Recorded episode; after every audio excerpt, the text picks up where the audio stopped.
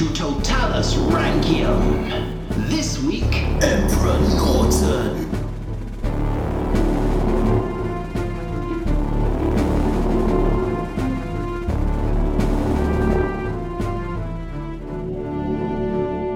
Hello and welcome to American Presidents Totalus Rankium. I am Jamie. And I'm Rob, and this is our special Corona episode.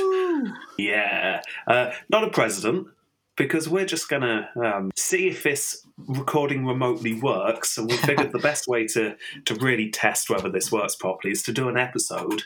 But we're we're we're, we're going to test it on someone who's not a president, Yeah, just in case. but that was fascinating. Emperor Norton. Yeah, you've got no idea, have you? Nope. No, th- this is someone who um, I've had an eye on for a while in terms of doing a, a special episode. Uh, I, I found out about Emperor Norton uh, when I started doing research for Washington, bizarrely, uh, like right at the start, and I thought, oh, we've got to do an episode on him at some point.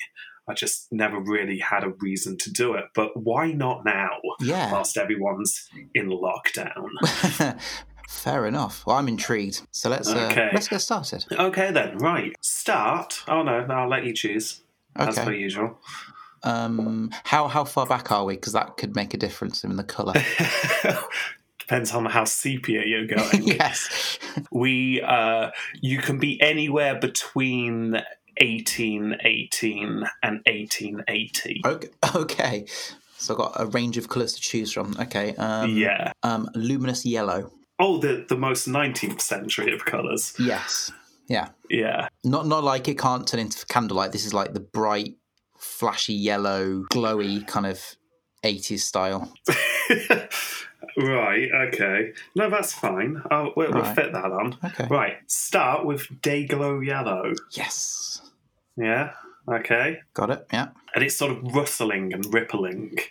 Uh, you, you start to see black as well, and you realise that it's a cordon tape. You know, like like police tape. Oh, did they have that back then? they Um, definitely did. In this version, yes, they did, Nice. because that's all I can think of. Yeah, no, they definitely had Day-Glo cordon tape in Yeah. 1880. Um, anyway, this cordon tape is keeping back a large crowd, and as you zoom out, you realise there are literally thousands of people lining a street. They're all just sort of watching and lining the street. Is it more just observing, or is it with anger? Is there an emotion? Uh, somber, somber, Somber. but but also almost a celebration, but a somber celebration. Like when somebody you don't like dies, that kind of thing. Oh, yeah, pretty much, but not Oh. necessarily someone you don't like.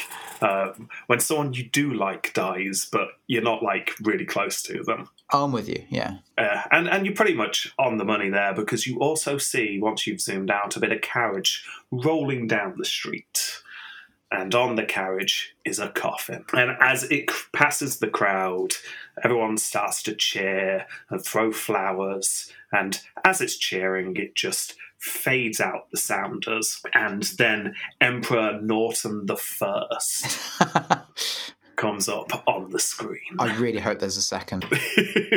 and then underneath that, it says Emperor of the United States and Protector of Mexico. Lovely. Oh, I'm intrigued. Right, okay, so that's how we're starting. Have you any idea who this guy is at all? Not at all. No. No, so just just you're going into this completely blind, right? Like I do every episode. Yeah. More so though, I'm guessing, because usually you got an Perhaps. idea that they are a president. Yeah. Yeah. Whereas uh, all you know about Emperor Norton the First is that he was an emperor. Yeah. Yeah. Okay. Right. Well, we're going to start. I'm just going to warn you. We're more on a Roman than American history footing in terms of reliability of sources here. Uh, a lot of what I'm going to say in this episode, especially in regards to his early life, uh, can be and has been disputed. Um, so just just be cautious.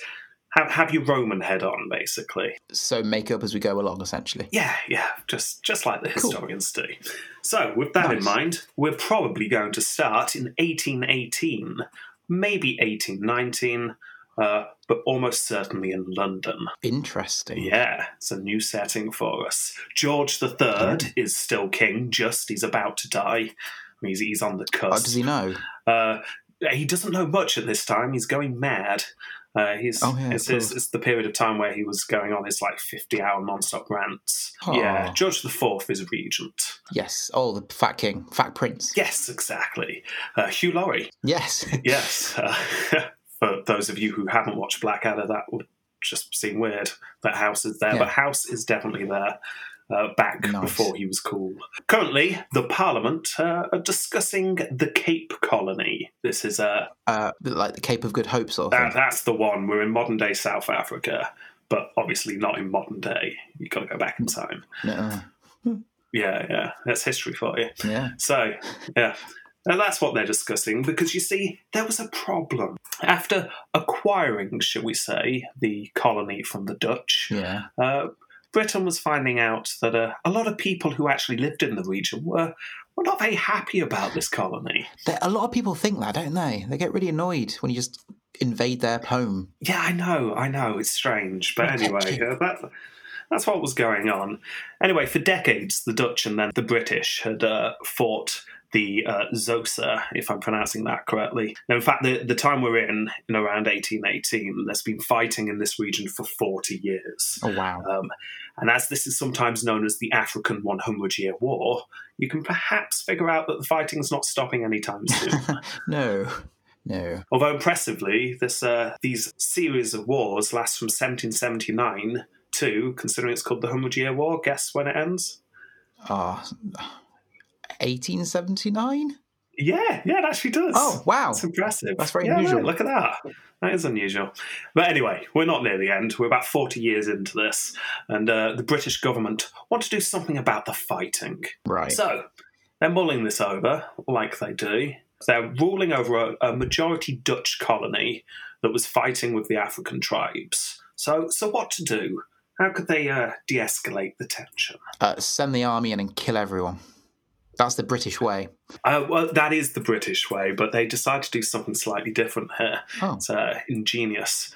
Yeah, let's send over a whole bunch of British people and encourage them to settle between the Dutch and the Xhosa. Uh, like a buffer state. Yeah, that'll work. I mean, after all, we're having a bit of a population boom over here, they said to each other. But the whole like industrialization that's just started. So uh, let's get rid of some of um, our less desirable types, send them Oh. over to Africa. Win win, fewer people over here, less tension over there, because obviously that will work. yeah. Yeah. More invaders. Is it a bit like an Australian thing where they're just, we're just going to send all the, the criminals? No, no, no, not quite that. What was decided in 1819 uh, was that the Cape Emigration Scheme would be launched. Uh, the, the British government spent a whopping £50,000 Oh, back then uh, to push the idea that British people should perhaps move to the Cape. Just, just go on and go over there. It's, it's, it's going to be brilliant. yeah. It's the land of milk and honey. Uh, everything you could ever want. Like Yeah. escape from the dreary drizzery new Yeah. word That's the that is word, uh, yeah. That is Britain. Yeah, The, the dirt paths are lined with gold. yeah, exactly. It's amazing. Anyway, the scheme widely popular, like far more popular than they could have imagined. It was hugely popular uh, for just a deposit of ten pounds per person, or ten pounds for a family. Or if you were under 14 and on your own, Yeah. it was just two pounds for a deposit. Wow. For for that, basically, you got a ticket to the to a new world, See, that which was not full of starving factory workers. yeah, no, that, that does sound okay, but for t- t- £10 then was a lot of money. It's like a couple of months' wages, right? Oh yeah, yeah. You'd have to save up for that, but you're not finding it in your back pocket. But Yeah. still, brand new world where you're not starving. That sounds good. Hell yeah. Not only that, you were given a whole chunk of land. I believe is how they put it. uh, that's what the posters said. Um, Get yourself a chunk.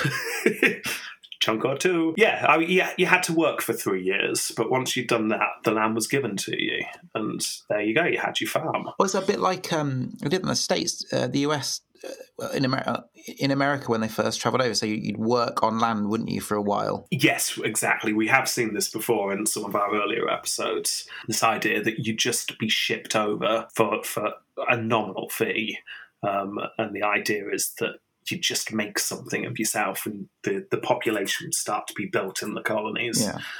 Um, so yeah, like I say, hugely, hugely popular. Literally tens of thousands of families applied to go. Oh, I bet Uh, the the government must be rubbing their hands. Are brilliant. well, the, the upper estimate is ninety thousand applications came through. Uh, many of them had covering letters explaining that they needed this because if they didn't get it, their family were going to starve to death. Oh, Yeah, think, things were rough in England at this time. yeah. And uh, here at last, we see the Norton family. Hey. Yes, John and Sarah Norton.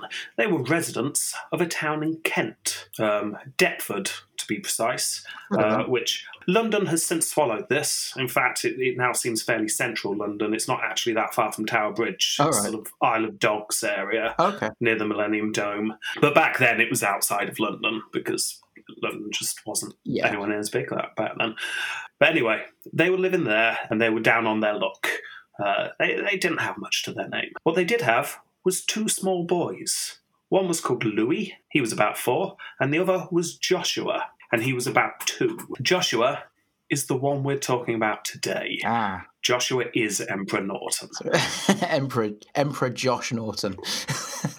Yes. hasn't got much regality to it, has it? As, no, I mean it's it's interesting that he became Emperor Norton and not Emperor Joshua. Yeah. In fact, I, I read in one book he's the only emperor in history to take his surname rather than his first name. So uh, Well. Yeah. there you go. Anyway, at this time he's just a young little kid, two years old. Oh. Uh, there's a chance he was born in Scotland. Um, because someone said he was born in Scotland, but there's no way to confirm that. It seems more likely he was born in London. Uh, but either way, at this time, he's two years old, he's in London, it's a poor family. Yeah. Now, the Nortons heard about the chance to go to the Cape, and they applied along with literally tens of thousands of other people, hoping that their lives would be better in the colonies. It can't be any worse than it is here. Well. That's essentially their thought. Yeah. Yeah. yeah, we'll soon find out. Um, Sarah was pregnant when they found out the good news. Ooh, they brilliant. had been selected. Yay. A total of 4,000 people would be going on around 25 ships. Out of 90,000. Yeah, yeah. You- very you didn't have that much chance. Yeah. yeah, yeah, they got lucky. Wow. They got a, they got tickets. Now they became known as the 1820 settlers. Uh, the Nortons were actually due to leave in December 1819, uh, but the Thames was iced up, so they were delayed for over a month. Ooh. But in early 1820, off they go on their way down to the Cape of Good Hope. I mean, it's taken ages. Yeah, it's, it's a notoriously difficult trip by boat, this one. Mm. Uh, it lasted uh, up three months to get there. Oh. Yeah, by the time they did get there, Sarah had given birth to their third boy, little Philip. Oh. So uh, that can't have been pleasant. No. No. Oh, no. Ooh. Yeah, yeah. Uh, it can't have been the nicest of trips, uh, but I imagine a routine soon set in. Yeah. Essentially, you had um, all the people like the Nortons who had managed to get themselves a ticket and were on the boat. Yeah. Uh, and then you had someone in charge. They were usually from uh, the higher classes of society. They were the ones who were going to lead a group of families over. Uh, they were going to keep hold of the deposits, organise the settling of the land, and essentially become the aristocracy over there. That was the idea. And very trustworthy, I assume. Oh yes, of course. Some of them were. Uh, the Nortons got unlucky. Uh, the ship they were on uh, had 102 families on it, Wow. and uh, yeah, uh, the man who was in charge of their group was named Thomas Wilson, and he wasn't the most honest of men. No. Unfortunately, no, no. Ah. He uh, decided to just um, charge a higher deposit than he was supposed to and pocket the cash. Oh. So, uh, yeah, extra charges were suddenly levied on everyone who wanted to go. Um, he also set himself up as the Lord of the Manor type, uh, suggesting that the families were going to be working for him. He really went in hard on this idea that he was the aristocracy and everyone else were the plebs. Well, Um, well, I, I guess people like him, though, they're, they're living their dream now in this kind of situation. Kind of like, I've always wanted yeah, this. but there, there's a way to do it. I mean, this is essentially how it was going to play Yeah. out, but I mean, you shouldn't be saying it and rubbing it in the families' faces They're not on the ship there. over there. Yeah. Yeah. So, uh, yeah, Thomas uh, Wilson didn't endear himself to the families, and soon arguments broke out. Uh, this led to discontent, and as soon as they arrived in the Cape region, Wilson just abandoned his settlers and headed back to Cape Town Oh, to try something else. no. Yeah. Yeah. So the Nortons arrive in the new land uh, and they settle down into a town of tents because some of the other ships had already arrived and it just turned into this big tent village. Like a shanty town. Yeah, essentially. We know that the um, other rich leader families had privileged quarters above the rest of the tents and they spent their time talking to the local officials. Yeah. So the, the British officials who were already over there who had been organising this. Uh, we also know from letters that they wrote that they generally relaxed around this time. They went out on boats, so they chilled out. They just drank tea. Uh, but Oh, we don't really know what the likes of the Nortons got up to. Drank tea. I'm guessing they just sort of hung around waiting to be taken to their land. Yeah. And eventually, a whole bunch of wagons arrive. Oh, All the families get on their wagons and they set off on a journey that lasted about a week or two, depending on exactly where they were going, because all the families were going to slightly different places. Yeah. But uh, yeah, I mean, the region, it's big. It takes a while to get places, and obviously the infrastructure's not there. But off they go. Uh, the, the countryside was very beautiful. Yeah. Uh, there are lots of letters about how uh, lush everything looked and how fertile everything looked. Everything looked healthy. Everything looked like it was going to grow really well.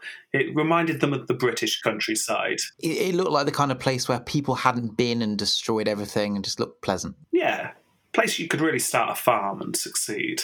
Uh, what they didn't realise is that an unusual amount of rain had just fallen over the last couple of weeks. Ah. Uh, so everything had just suddenly grown. Uh, this was quite unusual. Um, oh dear. And they also occasionally passed burnt out settlements. Oh. Uh, just evidence that people had tried to live there before and it had not worked.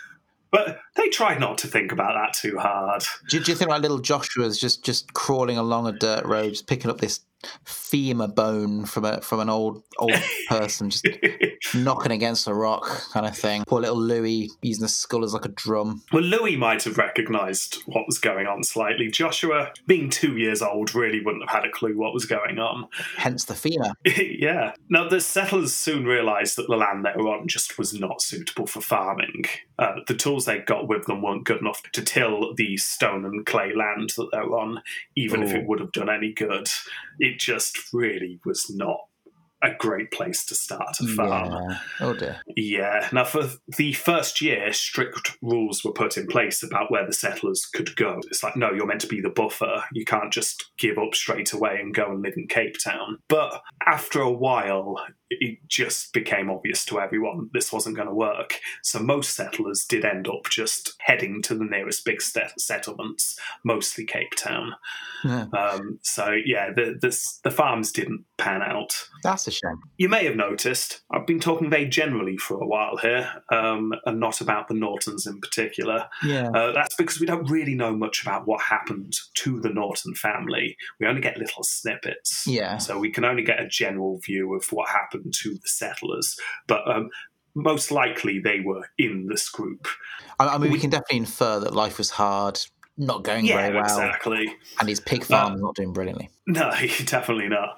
Um, I mean, what we do know is that the Nortons did indeed give up on their settlement. Uh, they uh, decided not to farm anymore, and like many others, they set off for Cape Town. Yeah. John Norton set up a ship's chandlery, Oh what? which is uh, a, a ship's chandlery. Oh, of course. Yeah, one of them. Yeah, yeah, one of them. I, I'll admit, I looked it up. Yeah. I thought, what, it's like you make candles for ships. Uh, Fire hazard.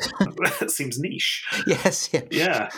Uh, but no, apparently this is just a shop that sold stuff to ships. So sails, Ah. cloths, tar, pitch, tallow, lard, Rope. twine, rope. Slaves. Uh, no, not not slaves. Oh, uh, just just the bits. Good. I, I'm, I'm guessing like mainframes, uh, landlubber. Um, hoisting. Lots of hoisting. yeah, hoists. Yeah, you, you need your hoist, don't you? So yeah, that that kind of thing. So they had they had their uh, business, and the business apparently did very well. Uh, the family, uh, it would appear, had a, a few more children, um, all of them daughters.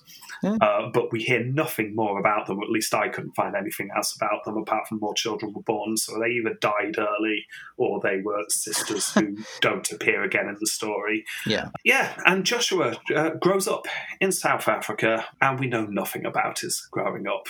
Uh, we know that when he's around 20, uh, the family are doing quite well. That's good. Um, yeah, we know that Joshua worked for his father for a while and then set up his own business at the age of 22, uh, but it failed. Oh, Yeah. that's. Um, we're not entirely certain why his business failed. Uh, but what we do know is that over the next few years or so, despite the initial success of his father's business, things start to go downhill for John oh, also.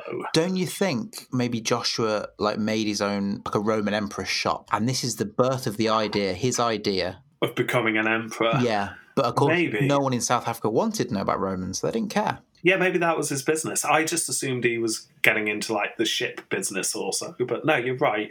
I think he got into the emperor business. He sold busts. Yeah, That's what he did. of himself. Yeah.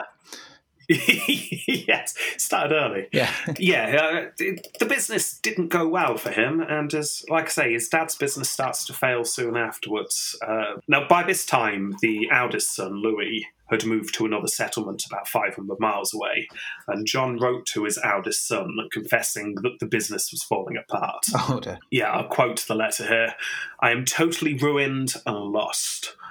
Tomorrow, there's another meeting to take place. Oh dear. I have not one penny in the world. What is to become of me in old age? But I would rather lose all than lead this life I have led for the last three years. P.S. Help! Yeah, it, it really is not going well. Everything's falling Yeah. apart. Aw. He's uh, he he writes that he's struggling to pay for the postage on the letter.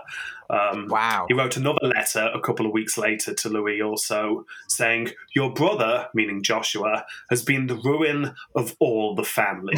he has no compassion or remorse.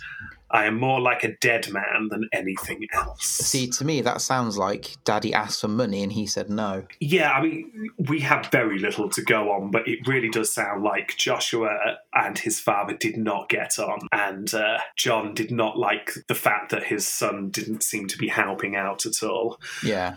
Yeah, so things aren't going well, and then they get worse. Oh dear. Because in 1846, Louis dies, Oh. and then December of the same year, Joshua's mother, Sarah, dies. Oh no. Yeah, fast forward a couple more months. Oh. That's Philip gone. Oh no. Yeah. oh, and the cost of funerals as well. My goodness. Yeah, I mean, with uh, his wife and two of his sons dead, uh, John takes this hard. Yeah. Well, yeah. Yeah, what little business he had left falls apart completely, as does his health, because a few months later, Oh. John dies. Oh dear. Yeah, I mean, literally within two years, Joshua has his two brothers and his two parents dead. Oh. Yeah, and he inherits uh, just a bankrupt business. Yay! And lots of debt.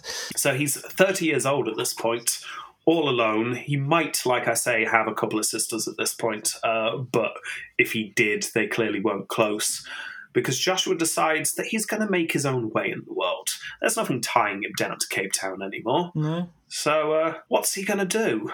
It's 1848. The world is his Lobster. shellfish. Yeah. Yeah. So, uh, Wow. There's a big. what to do? There's a big patch of land across the ocean. There is. Now, I, I, I give you 100 ranking points if you remember what's special about 1848. French Revolution. Something was discovered in America. Gold Rush. Oh, yes. Because it just so happens that this is the time that gold had been discovered in California. Rob, and Rob, word of Rob, this. Rob. What? Can I, what? can I get 50 points for that? No, no, you're not getting that. That was a huge clue. I, I'll give you 10, and you'd be thankful. Okay. Put, put, put them on the chart. Yes. And I'm not actually there to watch you put them on the chart, so I'm going to have to trust that you're putting them on the chart correctly. I've definitely only put 10 on. Good. so yeah, not Norton hears that gold has been discovered in California. So he, like many others, decides to go and make his fortune in the New World. Way. So he gets on a boat. It seems that he spent some time in South America on the way. It's really unclear. I mean, perhaps his original idea was to go to South America, and then once he was in South America, he heard of the gold rush and decided to head up north. Yeah. Uh, we don't know. But either way, what we do know is that in 1849, he arrives in the docks of San Francisco with nothing but a dream and his plucky go get them spirit. and a spade. and apparently $40,000. What? Yeah. From his we have no idea where this $40,000 comes from. That was like back then. Well, uh, we don't know. Um, this $40,000 is referenced in a short essay about Norton that was written in the 1920s, so it could well just be made up. Yeah. Um, I mean, it's one of these stories that has stuck, but if you actually look into it, there's no actual evidence that it's true. Uh, it just seems to have been passed down. I mean, if if he did have forty thousand dollars, who knows where he got it from? Because Oh, I- do you know? It'd be really Well, tragic if he like found it at the back of his dead dad's sofa. I've been there. All oh, damn it! And they just didn't think to check. Yeah. Oh, Well, I mean, th- this is the uh, conventional story: is that he got it from his father. Uh, but I mean, the business was in ruins. yeah. Yeah, so He could barely afford a letter despite the two that he sent. Yeah, um, there are some other theories that um, sound fun that he made some serious money in South America on the way to San Francisco, but no one knows how. Gambling. Yeah, who knows? I mean, maybe he could have done anything. Anything. Anything at all. Maybe he became a bounty hunter. Ooh. Maybe he discovered something. Ooh. Who knows? We just have no idea. To be honest, it's probably more likely that he didn't have $40,000. I, yeah, I'm leaning towards that. But it would appear that he wasn't destitute when he arrived in San Francisco. He, he wasn't like struggling to eat. No. Uh, he, he arrives in the city uh, and he's got something to his name. So here we are. We're in San Francisco in 1849. San Francisco at this time was exploding. Literally? Um, possibly. Well, There's all the gold like- mining, yeah. Yeah, there's probably lots of dynamite around. Alfred Nobel, yeah. I, I definitely more mean figuratively here. Right. Uh, in 1848, the population of San Francisco was roughly about a thousand people. In 1849, a year later, the population was around 25,000 Oh my people. goodness, wow. Yeah, that's uh, that's a lot more people. Yes. Uh, people from all over the United States and indeed the world, just like uh, Norton, had come to find their fortune. Hmm. Um, as you can imagine, this frontier town was largely lawless at this time. Militias were set up occasionally, but they didn't necessarily help things. uh, lynchings were common, which Oh. is fun. yeah. Yeah, unlike the East, where lynchings were almost all inflicted upon the black population, uh, out in the East, lynchings happened against the black population and the Chinese population. Oh. So, uh, yeah, racism. I like it. yeah, it's great. Yeah.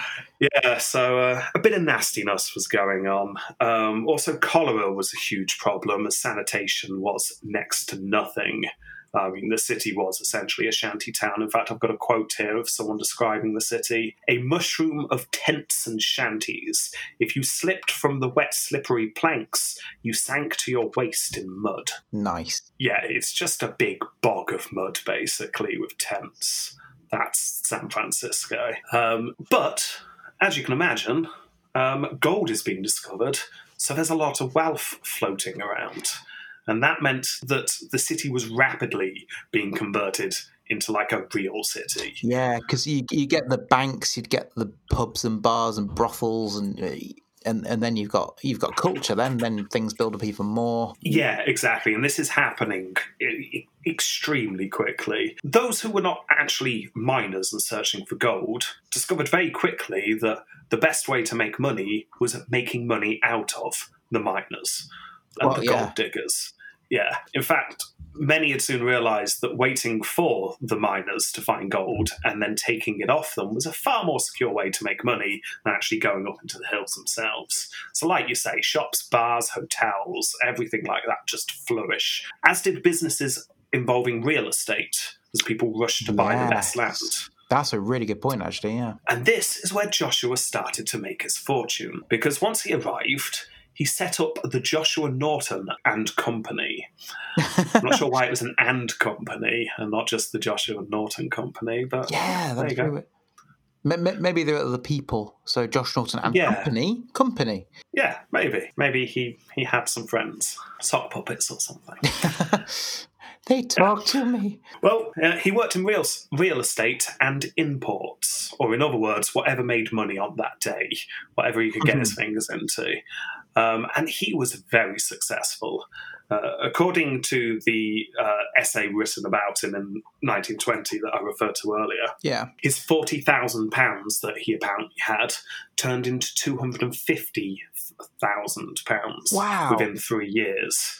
Yeah, that's an equivalent of making about eight million pounds Oh my goodness. today. Yeah, so he, he made himself a millionaire basically Wow. within three years. Now, modern historians have disputed this, but what is indisputed is that he was successful. I mean, Yeah. how successful he was, uh, who knows? But he was definitely successful in starting up a business, and he soon became one of the richest men in the growing city. Wow. Now, all cities, even brand new frontier cities, uh, have their aristocracy. The the, the rich nobs. Yeah, exactly. You- You're going to get them, even in frontier towns, you're going to have those that fill their uh, a crust above. I, be- I believe is the saying. a crust. yeah, exactly. A crust. Uh, and soon enough, Norton was hobnobbing with some of the rich men coming from the east. Now, obviously, uh, immigrant from South Africa, born in England, uh, he was hardly going to fit in with them.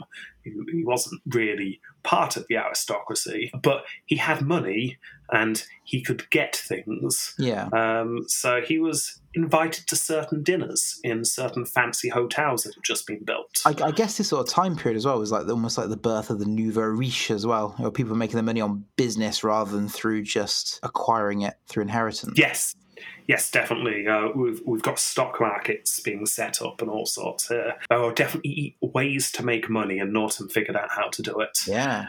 And uh, and he soon made friends, as rich people often do. Yeah. But not only that, Norton was uh, quite eccentric. He was uh, outspoken and entertaining to talk to, apparently. Hmm. Uh, he had some very strong views, shall we say, that would shock and amuse the rich aristocracy of the city, who were living in a world with very little in the way of entertainment. So let's invite Norton over for dinner and he'll amuse us for the evening. So he's essentially a jester. Um, not really a jester. It was um, more that he, he'd share his opinions and people would, would find them amusing. Uh, in, in particular, uh, he would very loudly complain of the United States government about how slow and unreliable democracy was. Uh, he would frequently tell everyone around him, time and time again, that if he was in charge of the country, he would run it much better, and there'd be none of this Senate business, this stupid democracy slowing everything down. it would be an empire. Yeah, soon enough, he developed a nickname amongst his new friends, which was Emperor. Norton. Yeah, he, he would be greeted in the street with uh, a half amused, How are you doing this morning, Emperor? And Norton would take this in his stride, smile, and just happily reply, uh, enjoying the joke. Yeah, I, he must have, he must have loved it. It's a nice, bit, Yeah. nice bit of attention, but it's not. You, you know, he probably didn't take it in a bad way. No, no, you, you get the feeling he was more than happy to be referred to this way, and he was, uh, yeah, he was living the good life. He was rich, he was making friends, um, he had a nickname. Life is good. In fact, it's not long before he starts making friends in the right places and becoming a member of certain clubs and being given seats on certain committees. Ooh. So it, was this due to respect in his acumen, or was it due to him being funny? Um, it's hard to tell because we don't have enough detail. Uh, I got the sense during the research that people liked being around him and people liked the fact he had money. So, Wow, therefore, he was occasionally offered a, a seat on a committee. I mean, after all, he had very outspoken political beliefs. Yeah. So, Uh, he kept up to date with current affairs. So, yeah, why not give him a job on, on the committee? Yeah. Uh, one of the committees he sat on was the Vigilance Committee. Vigilance. Yes. Uh, as mentioned, crime in San Francisco was rife. And those with strong business interests and the money to back it decided to set up the Vigilance Committee just to help enforce the law. I mean, they're not they're not the law, but they can help out. Yeah, yeah. Definitely.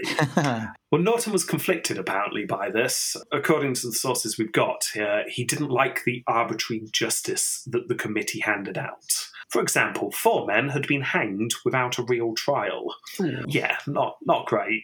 On the other hand, however, he did have a business to look after, and this committee, although a bit heavy-handed, did kind of help the crime go down. So, uh, Well, it, it helps it go go down, I think, amongst the population, but increase it in other areas. Yeah, exactly. So I mean, he was of two minds about the committee, apparently. Um, but uh, he he was on it, but apparently was a restraining voice, stating that from from this point on, perhaps criminals uh, should at least get the chance to plead guilty or not guilty in I don't know some kind of court before we string them up.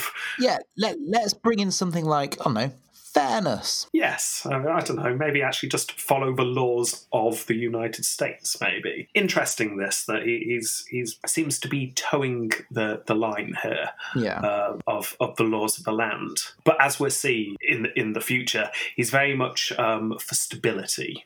right. Yeah, he, he wants things to settle down basically because San Francisco's chaotic and he's trying to run his business. Yeah. Um, That's not unfair. So all in all, life is good for Norton, but his luck was about to change. Oh. Yeah, because in 1852, halfway around the world in China, there had been a crop failure, and the Chinese government banned the export of rice to keep as much food in the country as possible. this is why you put a picture of rice. Yes, yes, it is. As you can imagine, news of this spread quickly to San Francisco. Uh, the West Coast uh, had a lot of ties to China with trade. So news quickly arrived in San Francisco. Uh, rice is about to be cut off. So, as you can imagine, rice prices soared. In fact, it became 10 times more expensive. Oh. Now, it just so happens that Norton had recently decided to expand into the rice business. He, he, did all sorts, but um, he was going to make it big in rice, he decided recently. um, and he saw his opportunity. I mean, this isn't a problem. This is, in fact, perfect because he had connections. uh, He knew some people and he was able to get ahead of the curve. Yeah. And he managed to set up a deal before the prices soared. Now, his plan was to corner the rice market. I mean, we, we've seen this with gold, Yes. um, but this time it's with rice. well, well, they call um, they call rice the white gold. So Uh, yes, yes, they do. they do. yes. Norton was put into contact with someone willing to sell an entire shipload of rice coming in from Peru. As far as Norton could tell, this was the last shipment of rice coming into San Francisco for Wow. the foreseeable future. If he owned all this rice, he would essentially own most of the rice in the city. And if he owns most of the rice, he can then control the prices on the stock market connected to rice. Ah, I can see a flaw with that because Yeah. what if people just don't buy rice anymore? But if if you're just dealing in the stocks, you can just buy and sell the stocks at the right point. That's true. Yeah, this was this is more complex than just buying the rice and selling the rice. He's, Yeah. he's dealing on the stock market as well, and he can control the price of the rice because he'll own it. So he can plummet the stocks by just selling it for less. Uh, and the price of rice be thrice. yes, exactly. Uh, this this sounds good. Uh, he he purchased the ship of rice for a huge amount of money, but he is going to make ten times more Yeah. on his scheme, if not more.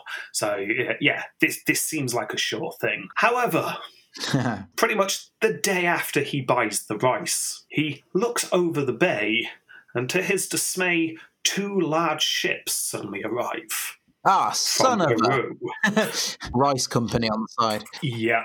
Oh, dear. Uh, just just really big on the side. Rice is nice. Yeah. oh, Um, yeah, th- these ships, uh, no one's expecting them. They weren't due in, uh, but it was two large ships of rice. All of a sudden, the city had more than enough rice.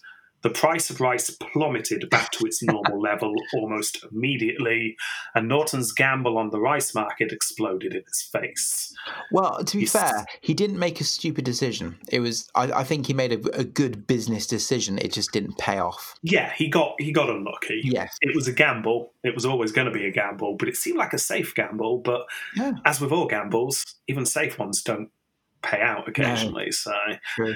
yeah. So suddenly he owed a lot of money for a ship of rice that was now worth less than he paid for it, and all the stocks that he'd been buying up were now worthless. Damn it. Yeah. Now, Norton wasn't alone here. Uh, the market in San Francisco, propped up by the gold rush, was volatile. Stories like this one were common. Businesses boomed and bust uh, regularly. But that didn't help Norton, knowing that he wasn't alone. Yeah. Uh, he attempted to get out of the problem by stating that the rice, once it came in, that he did now own, was not a good enough quality. And he claimed that he had been misled on the goods, and therefore he didn't need to pay for it. Claim on insurance. I, not quite insurance, but essentially, I'm not paying, and if you make Yeah. me, yeah, you're going to have to take me to court if you want me to pay. So he was taken to court. Oh, Uh, as you can imagine, uh, long, protracted legal battles drained even more money, and eventually he lost.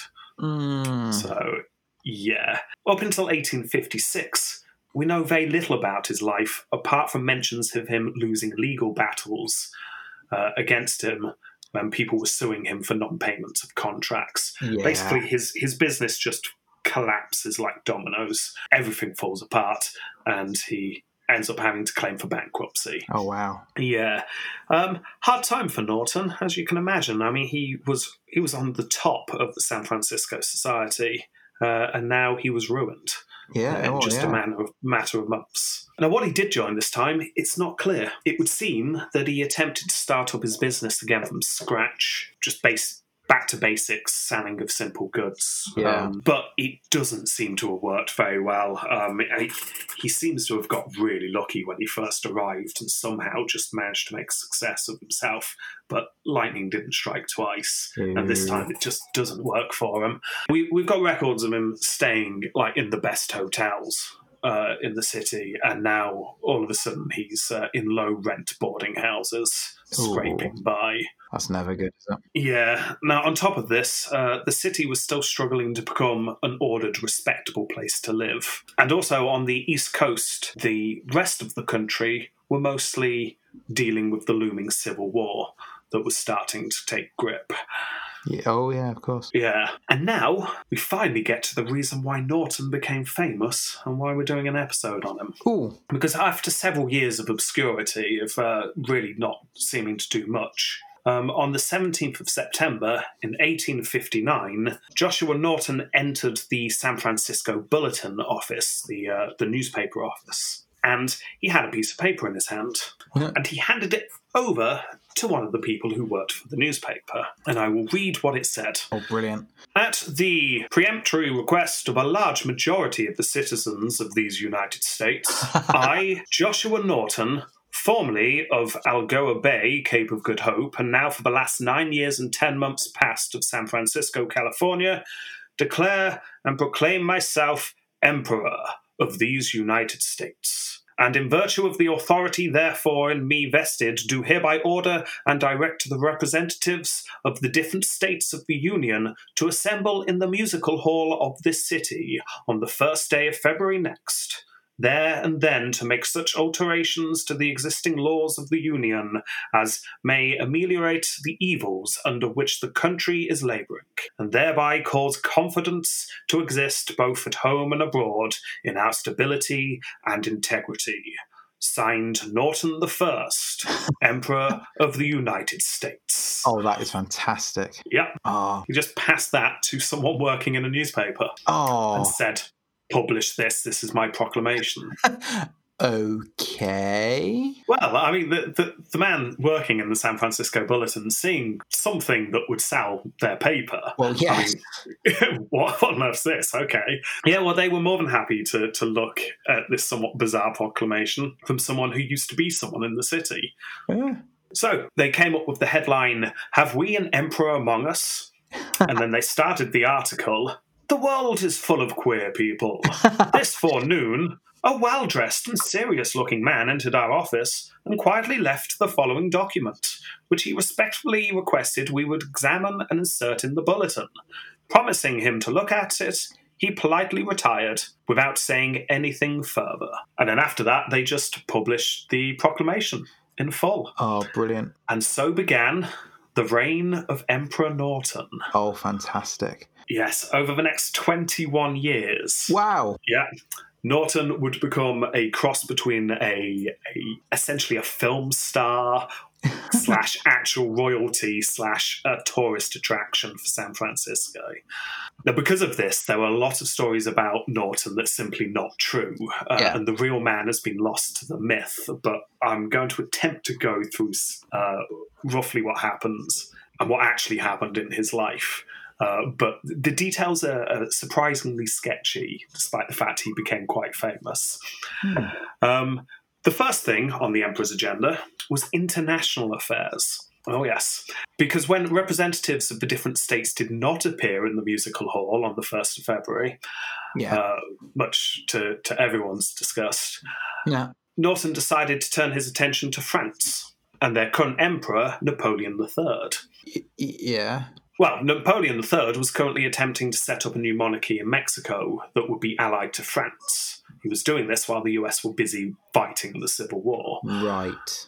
Now, Norton, who had made his views very clear on how useless the United States government was, also saw the Mexican government as failing its people. So Norton added a title to himself, and in 1861 became Emperor of the United States and Protector of Mexico, which is nice. yes. This is brilliant. So from, from now on, all of his proclamations from now on were signed Emperor of the United States and Protector of Mexico. Um, he did eventually actually give up the Protector of Mexico title, um, declaring that essentially there's no point. yeah, yeah. uh, yeah, he just gave up on Mexico in the end. But for quite a long time, um, yeah, he was Protector of Mexico as well as Emperor of the United States.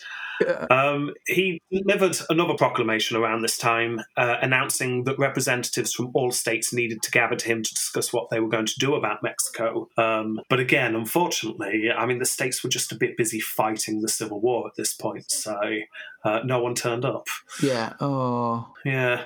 However, despite being ignored by the rest of the country, Norton's popularity in San Francisco started to grow. Railroads had not made it to the city yet. Uh, mail was understandably slow coming across the country, Yeah. uh, so therefore news was very slow. And therefore, entertaining stories about the local characters were hugely popular. Uh, and Norton was fast becoming one of the more popular of the characters the city had developed. In fact, he'd become even more popular than Oofty Goofty. Who? Oofty Goofty. Oh, of course. Yeah. Yeah. What? Well, Oofty Goofty was a, a circus performer who would charge people to hit him with a club because he could not feel pain. Wow. Yeah. so he, he was quite popular in the city, I bet apparently. was. Yeah. Pay him a quarter or something, hit him with a club, and then there you go. That's brilliant. Also popular in the city at this time was George Washington II. What? Uh, this was a man more similar to Norton, as you can imagine. yeah. Uh, this this was uh, a man who looked a little bit like Washington, so started dressing up like him, like the uh, the hat and the, the the wig and the powder and everything. yeah. Yeah, so he dressed up like Washington, was known as Washington II, and also ran a phrenology shop. That's where you measure heads, isn't it? Yeah, Oh, okay. you've just got a man dressed up like George Washington, just measuring people's heads. Oh. Yeah, so he was around at the time. This led to some tensions. Uh, Emperor Norton and George Washington II unfortunately did not get on. Um, yeah, I love that. uh, George Washington II uh, thought himself a bit of a ladies' man and um, claimed that Emperor Norton was jealous of him. It is possible, although I couldn't get clarified, that uh, Emperor Norton banished George Washington II from the city. Um, I, I definitely read that somewhere, but there are a lot of things about uh, Emperor Norton that are just not verified, so I can't tell you for certain if that happened. I, I bet Um, it did. The thing is, it probably did. It just didn't hold any legal ground. Well, well, George Washington II did uh, eventually leave San Francisco and headed off to New York. Yeah, still very bitter with Emperor Norton. So, um, oh, he would. yeah. He did actually leave. yeah, he did leave. Oh. whether, whether it's because he was banished from the by the emperor or not, I don't know. But yeah, Washington did leave. I was leaving anyway. So yeah, uh, essentially to begin with, everyone just thought, yeah, this is a bit of fun. Uh, but it slowly started to dawn on the population of San Francisco that Emperor Norton wasn't just another character with mad ideas, because he started writing his proclamations about the city and about more local things, and people started to think, actually, what he's saying makes a lot of sense Oh, these are not these are not the ravings of a madman. I mean, okay, he's claiming that he's the emperor, and he occasionally says that everyone needs to come to him. But the proclamations he were write, he was writing made sense, and a lot of people started to say, "Yeah, actually, no, that would be good, wouldn't it?" Ooh. A lot of them were about getting rid of corruption in government, about how corrupt democracy was, yeah. which, uh, Which, yeah, uh, yeah. and as we have seen in the President's series, in the main series, uh, we're, we're entering the 1870s here, and we're starting to get to the Gilded Age. And yeah, things are really quite corrupt at this time. yeah. He also wrote, wrote several proclamations um, about the black population in the region, about how they should be allowed to use public transport and attend public schools. Uh, he also decried the tr- treatment of the Chinese population, uh, in particular, how they were not being allowed to testify in court. In fact, I'll quote the proclamation this time The eyes of the Emperor will be upon anyone who should counsel any outrage or wrong on the Chinese. So, Wow. yeah. Uh, he talked about the corruption in the Indian Affairs Department, about how the agents were all corrupt and just making money out of making misery for the Native American population. Yeah. He also announced that women should be allowed to vote. What? Crazy ideas. I know. That's I know. insanity. I know. He also wanted a bridge to be built over the bay. A bridge. A big, massive, massive Ah. bridge. I bet it. What, what colour did he want it painted? Pro- uh, probably red or something. What? I don't know. Yeah, but I, I um, bet he'd give a different name, like golden or something, though. 'cause- Oh, well, there ha- there have been uh, petitions to have the Golden Gate Bridge uh, named the Emperor Norton Bridge oh, because oh, brilliant. because he did uh, write a proclamation declaring that it needed to be built. It is pretty much the only proclamation he ever wrote that actually got enacted, and it was nothing to do with him. Oh, It's just people eventually realised actually, yeah, a bridge would be a good idea there. Oh, Um, but yeah, many people in San Francisco were reading these proclamations and found themselves nodding their heads as they read them. I mean, yeah, the guy's a bit strange and it's all a bit fun, but he's, he's got some decent ideas. And not only that, when they met him in the streets, uh, they found him to be actually quite likable yeah. and uh, fun to talk to. In fact, I'll quote uh, someone who met him here. He is a good conversationalist, and from having free access to all libraries and reading rooms, keeps well posted on current topics. He will talk readily on any subject, and his opinions are usually very correct, except when relating to himself. He is more familiar with history than the average citizen, and his scientific knowledge, though sometimes mixed, is considerable. Of evenings, he may be found in the theatre or the lecture room, a cool observer and an attentive listener. So, yeah, there you go. That's pretty positive. Yeah, people start listening to what he's saying. Yeah. Uh, in fact, it's not long before he was a recognisable figure in the city, and it was not hard to spot him. what did he wear? Well, during the Civil War, so near the start of his reign, uh, he alternated. he alternated between uh, a uniform from the north and then a uniform from the south. Uh, we do have photos of him wearing both uniforms, so it appeared that he did actually do this. Why? Yeah, he, he uh, well, he claimed he was completely impartial to the war. Well, then don't wear any military garb, surely. Ah, he's an emperor, though; he's got to wear something. Oh, So, so yeah, so he just alternate between the two uh, the two uniforms. But after the war, wore, he mainly wore a uh, quite often shabby blue uniform with gold epaulets and a tailcoat.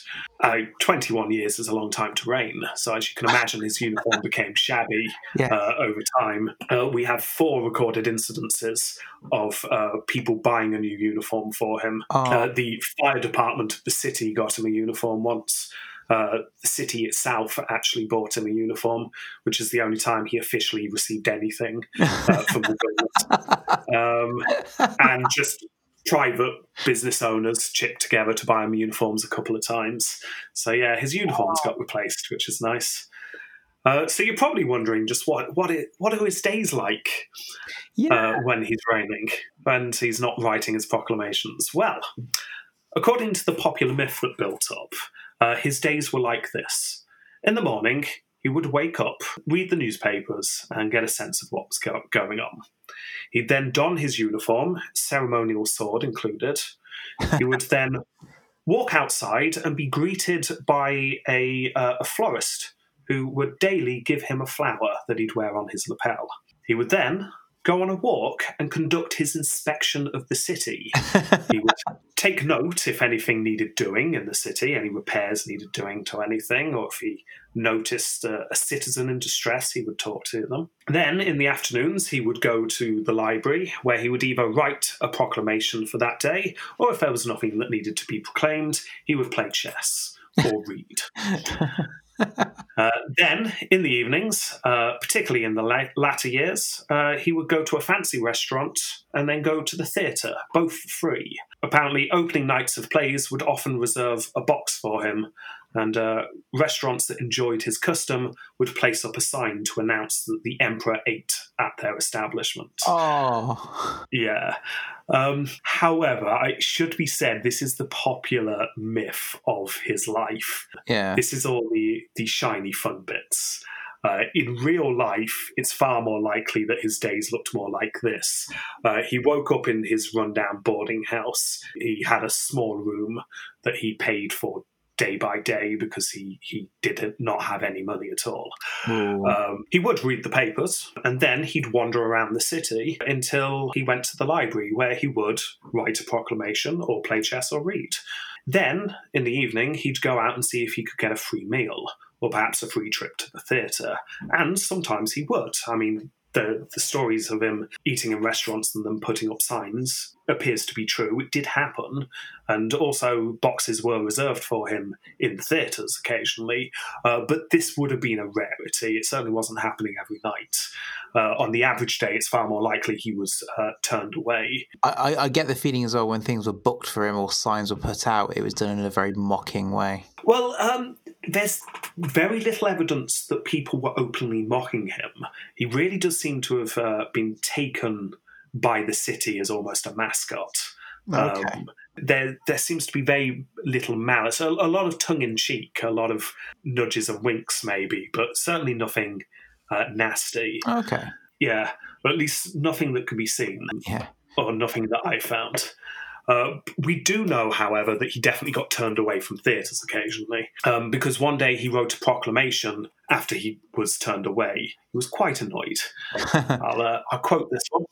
Let the Emperor have his royal prerogatives or close up the theatres.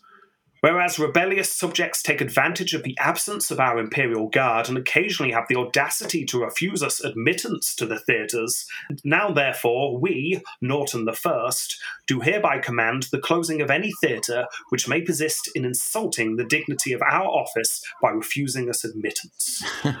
so, uh, yeah, he, he wasn't best pleased when he got turned away. No. No.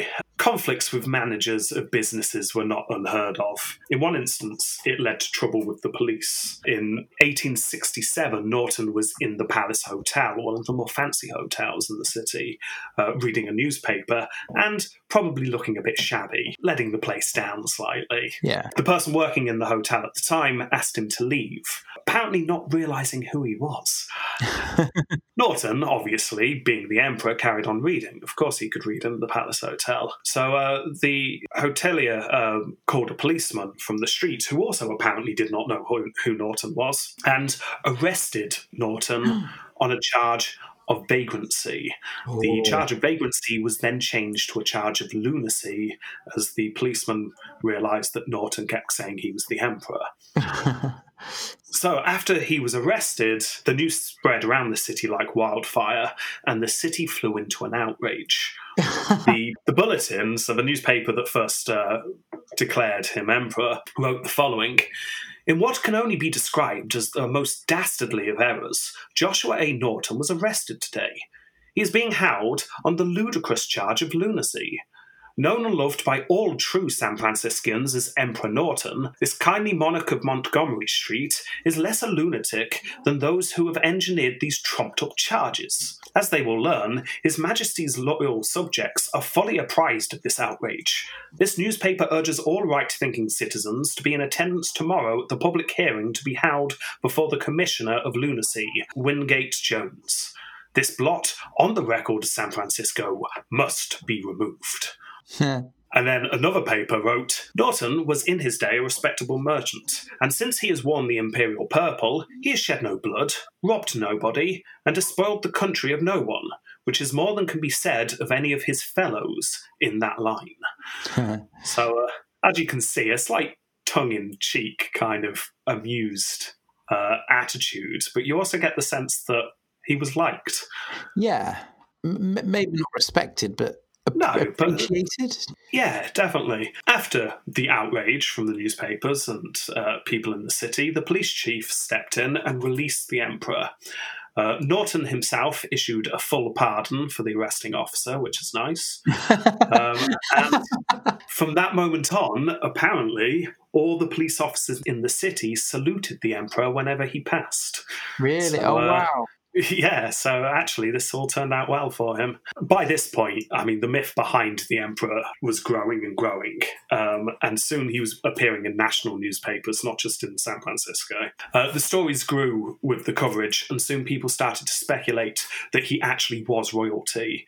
Uh, there was one rumor going around that he was related to Napoleon III, perhaps even his son, even though the dates don't really work out. Um, another rumor went round that he was just pretending to be poor. He was a real royal who was uh, just living amongst his subjects to do do good. Yeah. Uh, Norton did actually start to make some money around this time by selling his own currency. Uh, it's speculated he did this because he literally had nothing uh, and he needed a way to make money. His own currency. Yeah, so he just started his own currency. I mean, this wasn't much. I mean, they were like $10 uh, bills, but it was enough that it helped support him. Uh, apparently, the notes were considered legal tender by many in the city and they were actually exchanged. Brilliant. Yeah. oh, I um, wonder if you can still get hold of them. well, you, you can because they're now worth a fair amount of money. Uh, you're talking Yeah. thousands of dollars per note because they're they're quite rare. I mean, to begin with, they won't actually worth the the price of the paper to to print on, but they're, now they're quite expensive. So I just found some pictures online of the dollars. They're probably properly printed as well. no, yeah, yeah, yeah. I just thought it might have like handwritten on a, on a napkin sort of thing, but they're, no, no, these they're good good notes they were. they're printed Yeah. and they're signed. It looks like they've been signed by hand as well. yes, quite probably. So yeah, so the, as I say, the, the myth around him just grows and grows. Uh, proclamations start appearing in the press that were signed by the emperor, but were clearly other people just joining in because everyone started to enjoy it.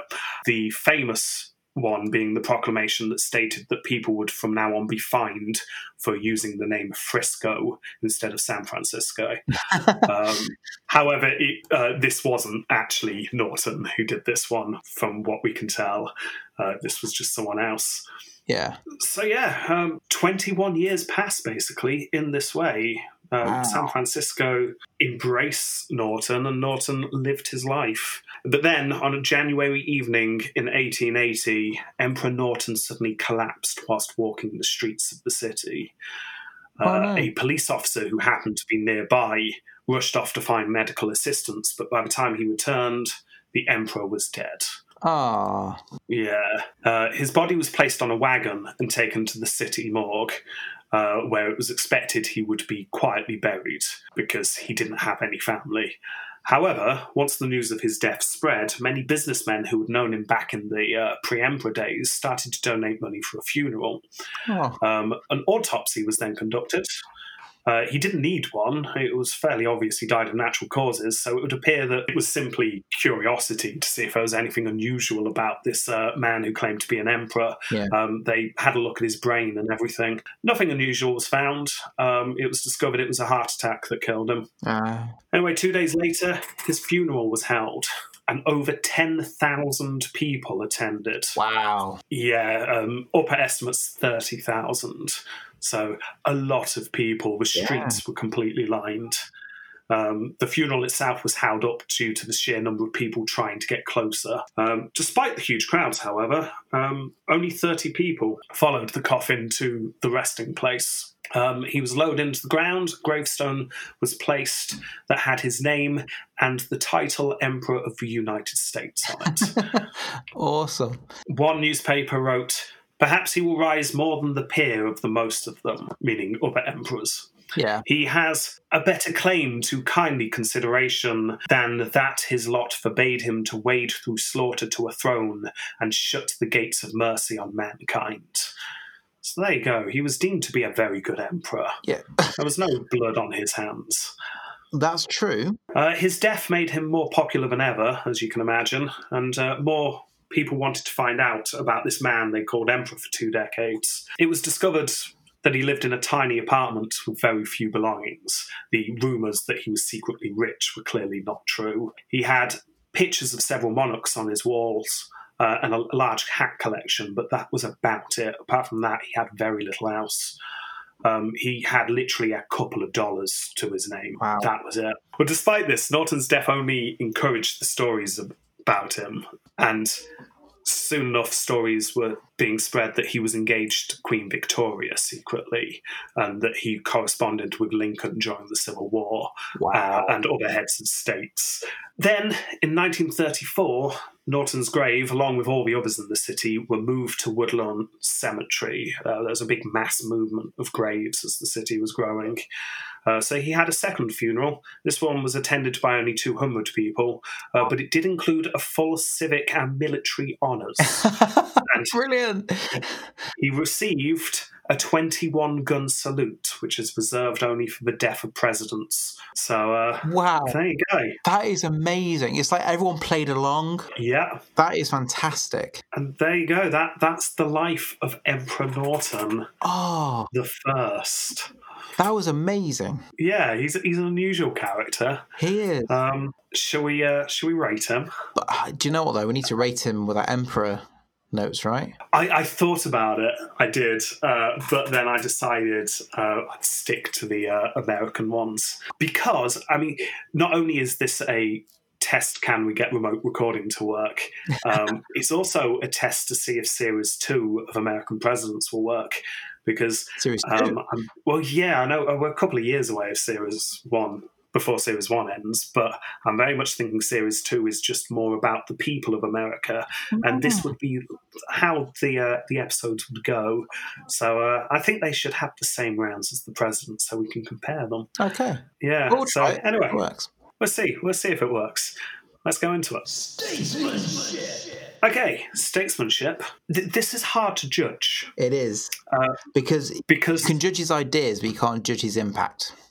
Well, yeah, that's it. No one acted upon any of his proclamations. He was seen as harmless, uh, but uh, he didn't actually change anything. No. Uh, no one's lives were changed because of him. That said, let's go over a couple of things. So, um, his proclamations were mostly based around keeping the government stable and free of corruption. So that's good. Um, he believed that democracy was inherently corrupt and that monarchy was the only sensible way to rule, which uh, Yeah, goes against pretty much everyone's way of thinking in America today, but it was not uncommon the founding of America. If you remember back to our um, Washington and Adams and Jefferson episodes, yeah. these thoughts were common. In fact, Hmm. John Adams had these thoughts. Uh, so, yeah, um, we're a bit further down the road now, so it was seen as unusual. But um, I don't know if we could uh, take marks off him for that No. uh, because he does have a point. Democracy in America at this time was incredibly corrupt. So, Uh, you can see why he was saying it. Well, yeah. Anyway, uh, his uh, proclamations about big picture government stuff were largely forward thinking, and if they had been acted upon, generally would have been good. so that's nice. Uh, that said, there seems to be a tendency to cherry pick the proclamations that put him into good light when people talk about him.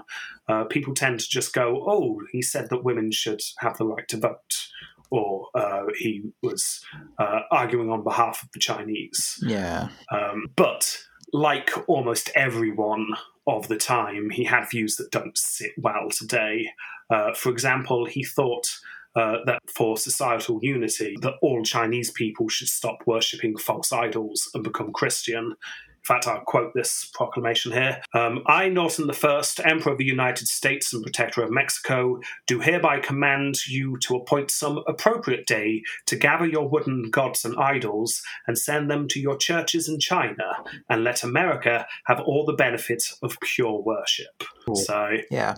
yeah, I mean, he wasn't saying that certain religions were inferior to others. He just figured that for social stability, everyone should have the same religion. America for Americans. yeah, everyone should be American. Everyone should be the same. And and, and, Um, and, and his view is not. I, I can imagine that would be a very similar view to a lot of people. well, yeah, like I said, for the time, these these were would have been seen as uh, fairly tame views. In fact, like I said, he was actually. Uh, very forward thinking in many respects. He visited churches and um, synagogues and um, other places of worship and seemed to treat most religions equally. But again, like I said earlier, what goes through almost all his proclamations is this idea of social stability. Yeah. Uh, he, he just wanted everyone to just to calm down so he could make some money, basically. so uh, it's it's not all um, proclamations of everyone should get along and be nice to each other. Yeah. Uh, but that said, I'd say it mostly is. Yeah. He, he comes across as a nice guy, Hmm. generally. Um, but how do we judge him here? Because none of his proclamations were acted upon. Everyone ignored them. So Well, I, I mean, I mean, my, my view would be, I the the only way because he pretty much scored zero on everything. So I think because he's not a president, he never was. yeah, We should perhaps judge him on what his views were. I think if we are moving forward and we're thinking about season two and how we're going to be judging other people, I think statesmanship, which should not necessarily be what did you do on in an official capacity. Yes. It should be more what did you do to improve the United States, Ah. which a lot of non-presidents will be able to get points for. I'd argue he's not getting much in this round. No, I yeah, I'd, I'd I'd go with that. But it's a shame because he he sort of did. He had ideas that would have been brilliant. Yeah, I'm, I'm not going to give him nothing No. because I would argue that in his small way, he did improve the United States because he was spreading some decent ideas that people shouldn't be horrible to each other. But yeah, I, I can't give him a huge amount of points. I'm going to go for three for effort. I, I think that's a nice score. I think three is good. I, I I shall match that. Okay, and it's six for statesmanship. Next round. Disgrace Okay, um, there's really not much to go on here. Um, because I, I, I, I mean, think back to Emperor rankings. We do it on a program crazy. I don't think it was crazy. I think it started off as a publicity thing. Oh, we're, we're going to that slightly in the next round. Yeah, Um, because there is something to be said uh, for that. So hold that thought. But as for uh, Disgracegate, um, all I've really got, his father didn't like him. Um, and he seems, if we read between the lines, to be partly responsible for his family's financial ruin. Uh, but we don't really know. Uh, we've got next to no details, so who knows? But there definitely seems to be that problem with his family. And that is literally all I could think of. ah, Yeah. I mean, some of his proclamations don't sit too well nowadays, uh, like the one I read in the last round. Yeah. Um, but I mean, that is in a, a huge minority. Most of them are actually better than what you'd expect for the times. So I don't think I can give anything for that. no, that's fair. Are you thinking anything here? Uh, not really. Uh, I'm happy to go with zero. Yeah, I'm going to go zero as well. Okay. He, he's definitely doing better than some presidents so far. Well done, Emperor. yes, he is. Silver screen. Well, I'll, I'll sum up very briefly here because obviously we've had the whole episode today, so we've literally just gone through it. But how how would a miniseries or a film? I- I'm thinking more film for this than miniseries. Yeah, but it'd be really good. Yeah. Oh yeah. Well, we've got um, born in England and then off to South Africa, financial ruin. Uh, then off to California, makes a fortune, loses a fortune, declares himself emperor, and then becomes beloved by the entirety of San Francisco. Hmm. However, the myth is not the reality, and he probably had quite a hard life most of the time, which just makes it even more interesting.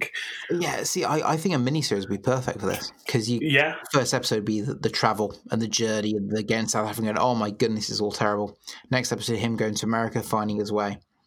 Then it building up, but it'd be nice to show sort of like a one episode being his perceived view, or not maybe not his perceived view, but the the view of the newspaper, the, everything we've got now, Yeah. reality, like almost like a comparison. That'd be quite interesting. Well, you now again you hit upon what we've not really talked about at all in this episode, uh, which might surprise some listeners, and that obviously is the mental state of Joshua Norton. Um, what, what was going on? Um, now, there's far more to be found by historians and journalists speculating on the mental health of Norton than there is biographical information. Yeah, I had to sift through the speculation on his mental health to find the the stuff for the biography section. Uh, people from the 1880s to present day have all speculated on uh, whether he was just simply mad, or they've created a specific diagnosis for him, or they've claimed he was just going along with the tide. Almost all of the speculation, in particular the more recent speculation, uh, just ends with a "we don't know, we can't be certain." which is accurate. Yeah, in fact, uh, here's one quote from a psychiatrist, Eric Liss. Norton most closely meets criteria for delusional disorder. He appears to have experienced one firmly held, encapsulated delusion that lasted for decades, while his functioning was otherwise arguably unimpaired. However, from the available information, we cannot rule out the possibility that Norton did not have a psychotic disorder at all, but rather was a charismatic trickster. Hmm. Uh, that pretty much sums up pretty much everyone's take, which is yeah. maybe he was delusional, but maybe he wasn't. We can't tell because we can't. Now, I didn't speculate on the, uh, during the biography because I don't think it really makes that much of a difference to the biography. But what I will say is that it does make a difference to this round because it really will affect how you portray him on screen. I, I, I think I think he went along with it to start with, then you know just got used to it, and then sort of expected certain things because of he had a certain view of people around him. You know what I mean? Yeah. So I, I, I think it was very much contrived. Yeah, I mean, obviously, we're fully in the land of speculation here, but Yep. if any of you listen to our Roman series in particular, we, we've set up camp in the land of speculation. We're glamping in it. yeah, fold out stove. And, yes, I'm, I'm happy to be in the land of speculation for a bit. Um, and I, I'm going to agree with you. I'm going to, uh, from everything I read, I got the feeling that he just went along with this and it grew and it grew. But as with most things, it's very hard to stop being something if you constantly say you are that person. Oh, exactly. Yeah. So I, I did um, read one interesting article speculating. Uh, it was like it's impossible to say that he had mental health problems because it did not impact him negatively in any way. So how could you say it was a mental health problem? Uh, which is a very good point I found. Hmm. Yeah. So anyway, um, as for the silver screen though, I, d- I don't know. I'm not I- sure I like- what would be like more interesting. I I see. I'd like the idea of a, uh, like a revolution of him. Oh, I could say this, like him realizing I could, I could just do this. Look, look at look at where he was as well. California, no laws, no rules, really. He could literally do what he wants, and then Yeah, became I- a circus act. Well, I, I, I think I'd start with the, the nickname of Emperor that his friends gave him when he was rich and how he liked it. And then he just kind of rolled with that. But then I think what I'd do, as the last couple of episodes are there, make it very unclear to the audience Yes. whether he believes it himself or not. Yes. And that way the audience will have to decide because you don't want to shove things down the audience's throat.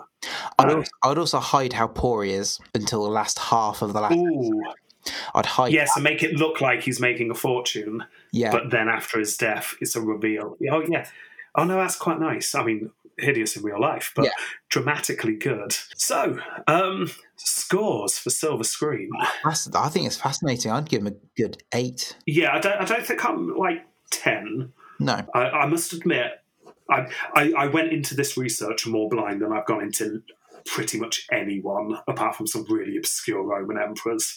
Uh, I, I knew it, there was a man who declared himself emperor, uh, and that was all I knew when I started typing up my notes. Uh, so when I got to the point where I got to his 21 year reign, I must admit I was disappointed there were fewer stories. Uh, I was hoping for a bit more. Uh, but that said, it's still a fascinating life. I'm, I'm, I'm going to join your eight, I think. I think eight's a good score for this. Total of 16 then. 16.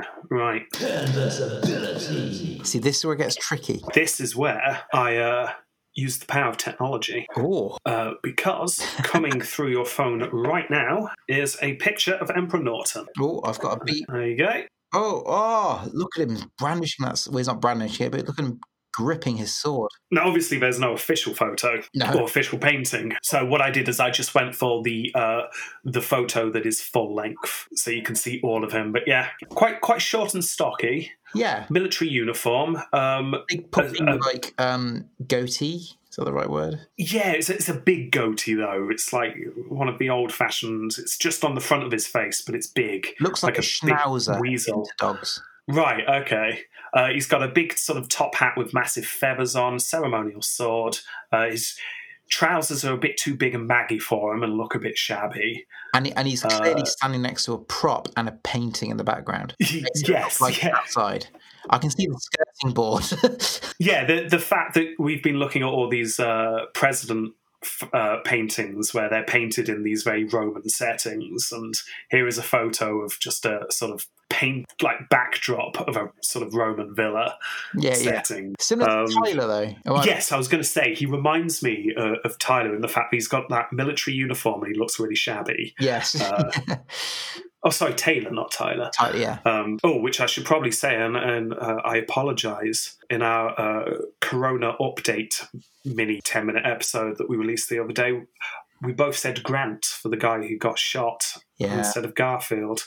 Yeah, in my defence, I was still quite ill when we recorded that. So But I, I, so I, I, I replied to everyone and said, yeah, we realised that afterwards. But when we didn't, it's fine. yeah. so score. I kind of like the sort of rough edge. it. it's quite nice. Um, It, it, it seems very early Hollywood, doesn't it? yes. Yeah, exactly. Yes. Um, and I sort of appreciate it 'cause I quite like early Hollywood stuff. Um, I- I'm going to give him a seven, I think. Yeah, um, the fact that you can see the skirting board makes it brilliant. I'm going to bump bump that up to an eight. really? I'm going eight. Yeah, no, I like it. It's a good look. That's a total of 15. Divided by four, three point seven five for canvasability. Okay, here we do have uh, a slight problem with the way we do the rounds because obviously he doesn't have any terms. Um, and if we're doing other people, it's, it's like we could say we should give him points for 21 years, uh, but other people don't have any kind of rule that we might be doing. We divide 21? Um, we divide it by four? Well, the problem is if we do other people who don't have anything like a rule, uh, how would we do that for terms? So for the bonus, we're just going to keep the assassination round. We've just had a discussion. I'm going to cut most of that out because it lasted a while.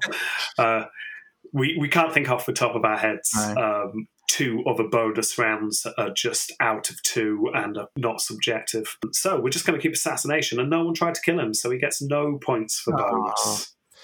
Yeah, unfortunately. So we can get his total score then. Um, he has got Uh, 25.75. Not bad. I mean, not great, but not bad. I'm just going to have a look uh, at which presidents he beat. Brilliant. Oh, I hope it's like Washington or something. That'd be amazing.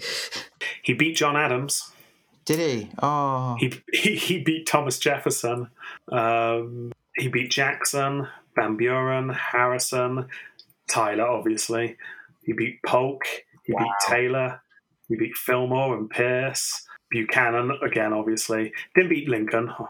Um, he beat Johnson. yeah. Oh, he beat Hayes. Oh, he'd be happy. Oh yeah, Hayes would be more than happy with that. Uh, he beat Garfield, uh, and he uh, beat Arthur and Cleveland, Yeah. and Benjamin Harrison. He beat most people, is what I'm saying. Wow. that's, that's a pretty high score there. Uh, so he should be pleased with that. oh, can we do something else before we go on to the American? Oh yeah, go on. Then. Uh, can we compare him against Roman emperors?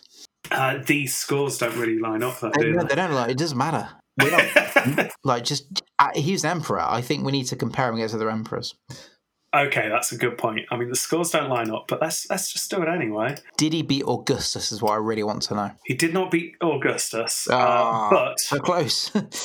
um, Caligula scored twenty five point seven three. oh, So, uh, so Wow. you just beat Caligula. oh my God! There we go. Right, okay, but we do have one important question we need to ask. True. American or American? Ah, I, I, I genuinely think so. Well, you don't get more American than an English South African who's uh, declaring himself emperor.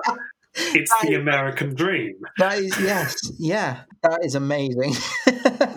I mean, he he he lived the American dream. He turned up.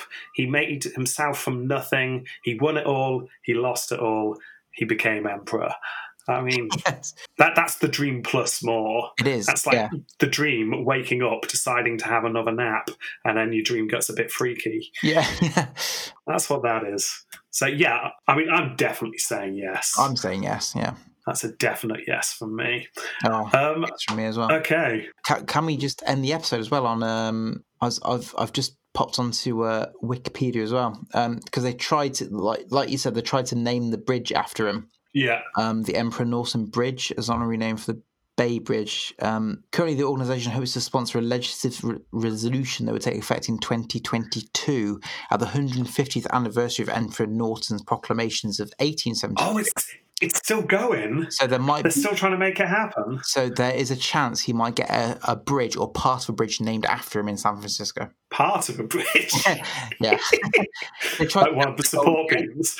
They tried to name a section of it after him because they do that apparently. Oh yeah, no, no, I remember reading that. But yeah, well, yeah, okay. So if you're listening, uh, I don't know, um, write to uh, your congressman, your senator. I mean, they probably have some things going on at the moment that they're quite busy with, but, But nothing's as important. prioritise. Yeah, they do. We need we need the Emperor Norton Bridge. That's Yes. what we need. Okay, right. Well, there we go. That's our special Emperor Norton episode. I hope you enjoyed learning about Emperor Norton. I did. Good, good. I'm glad. right. And uh, hopefully the sound quality for this works, and uh, we've got a decent episode on our hands. Fingers crossed. Oh, keep your fingers crossed. Uh, but but thank you for your patience as well, listeners, for our delay in recording for lots of reasons. But um, if Yeah. it's successful, we we know we can continue with this, can't we? Yes, uh, if, hopefully we will be back on normal, regular schedule with actual presidents and emperors soon, as long as this works. Uh, and we'll also look into um, improving the sound quality even further. Um, that's the plan, anyway. So, um, thank you very much for listening. I hope you are all washing your hands and you're all safe. Yes. Don't forget you can download us on Podbean and iTunes. Um, and and like Rob said, keep safe, wash your hands, etc. Stay inside. Just stay inside. Don't be. Don't try and be a hero. yeah. You don't need to Yeah. go out and buy a kebab. They do deliveries now. It's fine. Yeah, it's fine. It's all good. Right. Okay, then. Um, until next time, goodbye. Goodbye.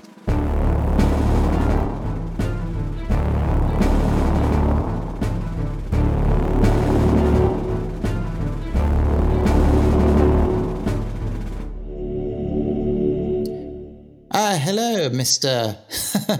Emperor. I've come to see the play. Ah, you have indeed. Well, that would be uh, $12, please. I, I beg your pardon. Twelve dollars. Well, sir, you did ask for the box. I, I'm very sorry. I'm not accustomed to paying. You, you do know who I am. Joe? Now, see here. I'm, I, I'm accustomed to coming in for, for free. Right. So, No. Why would I give you a free box? Don't, no. Who, who are you? em, em, no. Ah, fine. How about I give you the twelve dollars? That would be splendid, yes. Right, uh, hang on a second. Just, let me just write this down. There you go. This just says the number 12 on an oak leaf. Oh, yes, yes. 12 Norton dollars. This is absolutely worthless. It might be worthless now, but I think you'll find in 150 years' time it will be worth approximately $3,500. Ah. Well, in that case, come on in. Excellent. Uh, but yeah, no, it seemed to go f- fairly well. Um, That's right. yeah, you you happy with that? Yeah, no, it works quite well. And you can't see what I'm doing as well, which is wonderful. um, you do realise you've had the webcam on the whole time, don't you? oh.